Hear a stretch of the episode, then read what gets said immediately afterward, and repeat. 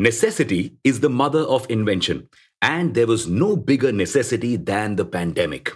Businesses across the world were forced to innovate. But it seems most e commerce players had the same idea launch grocery delivery services. And while this idea seems to have worked out for some companies, it has turned out to be somewhat of a disaster for Meesho. Meesho has fired over 300 employees from its grocery vertical, Meesho Superstore. Welcome back to Revolution Read On, a daily podcast where we break down one story from the world of business and finance. Click on the subscribe button to never miss an update from us. Here's your story for today. We all know Meesho as the poster child for the growth of social commerce in India. Its continuous ads and reseller model has helped fuel the company's insane growth.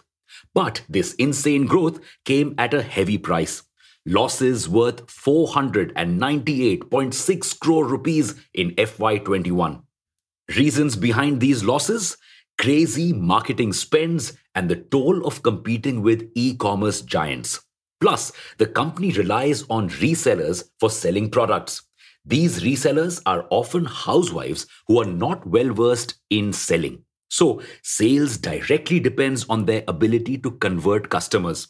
This means resellers often have to be trained to ensure higher conversions.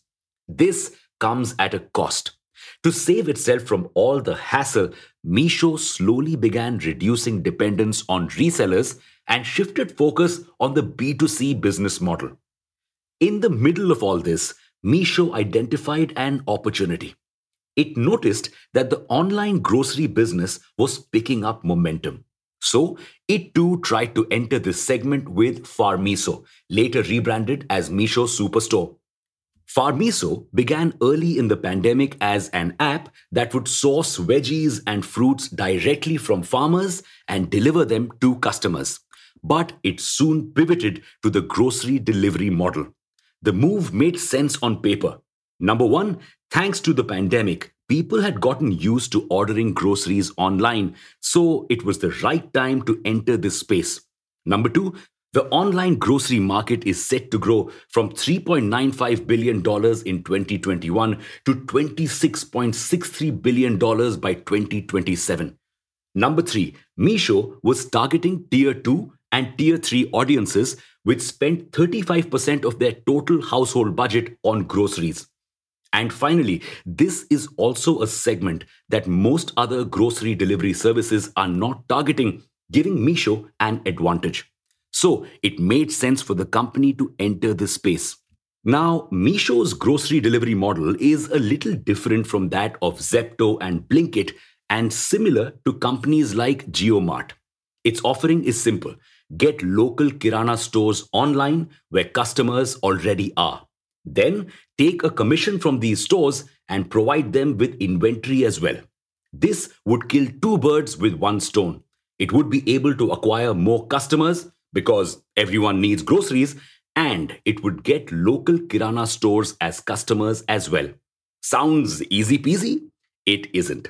You see, a lot of players like Metro Cash and Carry, JioMart, Khatabook, and others have tried to take local Kirana stores online, but none have succeeded yet. That's because a lot of these stores simply don't want to pay a commission or subscription to go online. Because going online poses a whole new set of problems like number one, setting up new tech for online transactions, which is costly.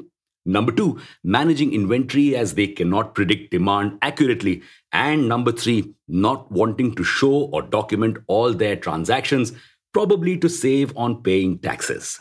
So, onboarding stores was a Herculean task for Meesho, and it ended up spending a lot of money to get stores on its app. Moreover, Meesho's online grocery play was focused on low prices rather than convenience. So, the company didn't offer home deliveries. Customers had to pick up their orders from the local Kirana stores. Now, online grocery shopping without home delivery is kind of like chai without Parle-G. Pointless. If I have to go to a store or a local pickup point to get my groceries, I would also rather shop then and there, picking up the best produce according to my preferences. The model may have worked in tier 1 cities where people are out working the entire day and don't mind collecting their groceries on the way home, probably why the pilot launch in Karnataka worked out well. But for the audience it was targeting, the model simply didn't work. Which is why Meesho has shut down grocery deliveries in 90% cities, keeping the business alive only in Mysore and Nagpur. It just wasn't sustainable to run it. And Meesho isn't the only company that's facing trouble in the grocery delivery business. You see, groceries have a razor thin margin. The added expenses of customer acquisition costs and deliveries, that too quick deliveries, have become a burden on several companies.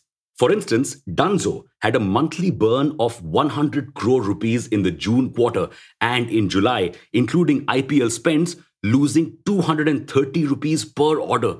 Blinkit also faced similar problems earlier, causing it to shut down stores and merge with Zomato. In fact, many of these companies have now stopped promising quick deliveries altogether because they've understood how costly they are to deliver. Some, like Dunzo, are now incentivizing customers to choose 60 minute deliveries instead of 15 minute ones.